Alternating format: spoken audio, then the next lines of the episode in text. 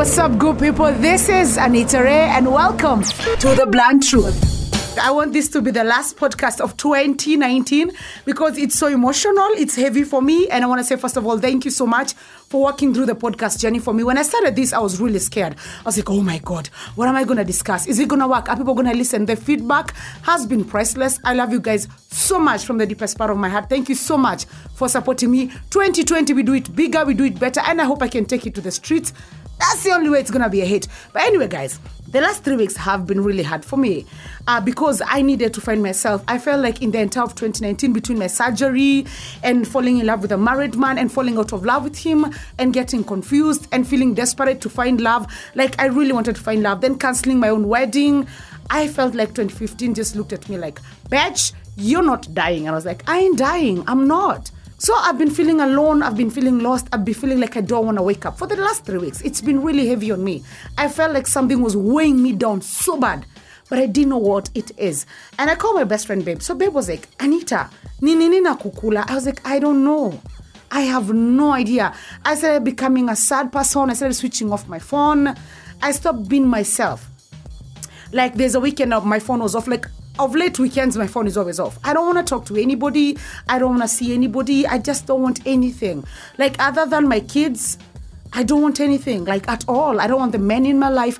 I've not slept with any of those men, all of them, like I think for the last uh, one and a half months. I didn't want anybody to touch me. I didn't want anybody near me. It was just a really weird situation. I didn't know what the fuck is going on. So I had gotten angry at God, a bit frustrated. And there's a day I vented at God. I was like, I'm tired of feeling this way. You need to take this away or take me away. You need to choose who stays. The, the struggles, the, the feeling like I'm fucked up. I don't want, I don't want this to stay. And then I have a feeling God answers you in weird ways. Then this night I have a weird dream. I wake up at 3 a.m. and God was like, just clear out the closet. You know, you have so much baggage, I can't place anything in. And it's true, I have so much baggage. I talk to my exes, I keep my exes around. I keep people who have fucked me over around, like people who have fucked me over legit, people who have broken my trust, people who have misused my love, people who have hurt me. I keep them over because I'm scared of being alone. Like I keep people who hate me, I keep people who wish me bad things, but I keep them because I would rather keep them than be alone. So I told myself, I'm gonna take up on the hardest journey of my entire life. I'm gonna find myself alone. Hey, hmm. You think it's easy? Easier said than done. A week ago, I was like, okay, time to clean out the closet. So I had to first break up with my a trillion boyfriends. What now? See, I have many boyfriends. I'm here thinking I'm single, but I'm in so many fucked up situationships. Seriously, I sat down and I had to break up with like four people. I was like, I've not even talked to you for a month, for a month, for a, okay, for a month. Are we even dating or banging or whatever? But the guy's like, yeah, I thought it's just you taking time out. I was like, guy, I need to break up with this one first. I had to break up with someone I have been banging on and off since 2012. Can you imagine I've held on to that kind of baggage? 20 fucking 12. Why do I hold on to that kind of baggage? I don't know, seven years. I don't even understand myself. So that was the first breakup, which he took badly, very badly. I don't think he's gonna talk to me again because I was honest, like, I am not gonna do this, and I'm 100% sure I'm not coming back. And so I went back, I broke up with a guy who I broke up the wedding with. I had broken the wedding, I had not broken up with him. I had not told him what I felt. So I ranted, I vented, I bitched, I screamed, and I told him, it was an amazing three years. He gave me some of the most priceless moments because he made me genuinely happy. But it was a good run, and he has to go. And that's it. I told him I'm not going to delete your number, I'm not going to block you, but I won't talk to you. I, I won't talk to you at all. I'm not going to pick those calls when you call because actually I blacklisted him because I need to keep him away. I sat down and blacklisted all of them and blocked all of them. Yes, I did. It's good for me. It's actually, I need to be inaccessible to them because I don't know how to say no. So I'm teaching myself how to say no. It's a hard thing finding yourself alone. God, it's a really hard thing. So I went to my biggest uh, breakup. That was with the married man. Guy, do you know how many times I've left that man? well, I think I leave him every day. so I called him uh, that uh, that last week and I was like, hi, uh, you know, I love you, right? And everything. And he was like, what do you want? Every time he talks, I melt. So I couldn't tell him. Well, I went drinking and told my best friend, Aki, babe, me, I have to tell this man that I'm not doing this. Because because of him, I've not banged him like for two months. Like him, it's been done.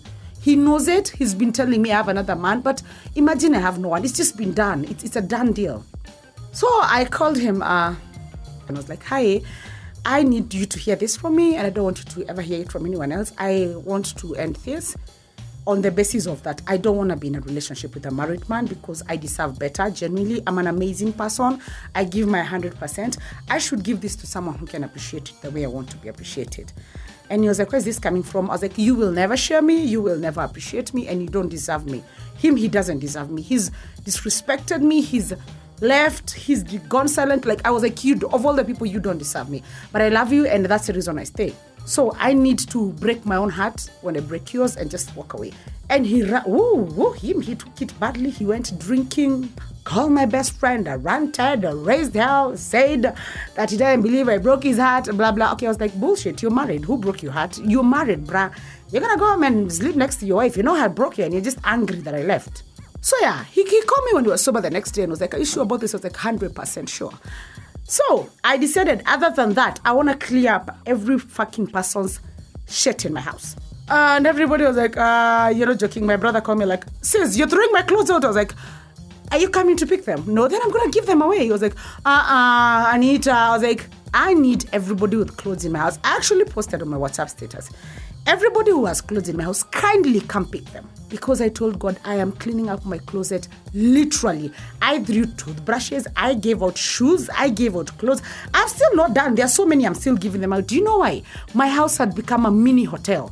Like all my friends knew I could crash because she will never say no. I could stay for a week because she could never say no. I need to get rid of every kind of energy in my house.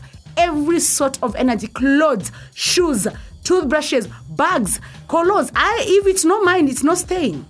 The only thing left in that house, I swear, my clothes, my brother's clothes, my cousin's clothes, and my best friend's clothes. That's it. Everybody else goes, goes, goes. And let me tell you something. I thought I'm gonna be scared. Woo, woo. sijai have fun ka nikitoa hizo nguo i was happy i was like hata hii ina i called our caretaker i was like do you know someone who wants these clothes like i need them out of my house i'm halfway through giving them through this week i need to give all of them before 2019 ends then the hardest part was i told my house to go home and my kids are not in the house i became home alone so at first i was like ha ha. i went to the house and i was like shit i checked all the rooms i was like oh shit i am alone so I put on a movie. I was like, okay, I'm alone. And I I started feeling afraid. I was like, what do I do with myself? What do I do? Do I cook? Do I, what do I do with myself? So I went to the kitchen at 2 a.m. By the way, at after work, I cooked. I sat down. I watched a movie, and I told myself, Anita, this is all you needed. I have been so stressed. I've been so worked up. I've been feeling heavy. I need to stop carrying people. And not because it's a bad thing to carry people if you can, but it's a bad thing if you can't even carry yourself. I cannot carry myself yet. Why am I carrying people? I've been hosting people who are ungrateful. I've been housing people who say shit about me. I've been paying rent for people, and I can't even sometimes afford my own rent. I'm straining. I am the sole provider of my house. I have my family that I want to help all the time. But I've been carrying so many people because I thought it will make me not feel lonely. Well, guess what? I felt lonely in the middle of everybody I've helped. And I told myself, 2020 has to end with baggage. Like, I don't even have one resolution for 2020, sorry. Sina resolution hata moja. Like, you know the way you write a list? I don't even have one. Because do you know what 2020 is going to be? A year of Thanksgiving, nothing else. I am not to take in anything in 2020. This is me being at the most peace I have been in my 29 years of existence. Nobody, nothing. I am just breathing. Oh, oh, oh.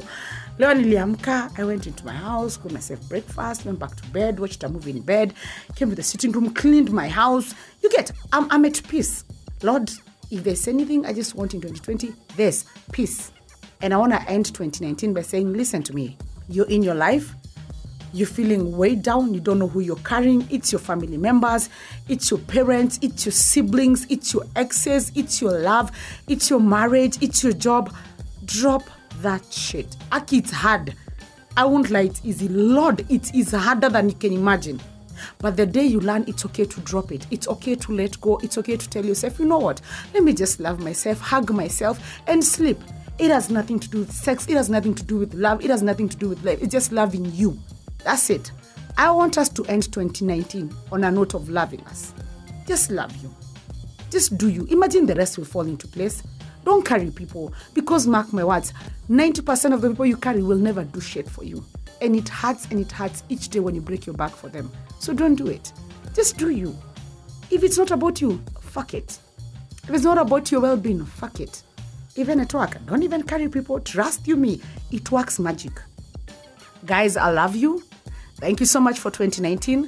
2020, all we have to do is be grateful for it.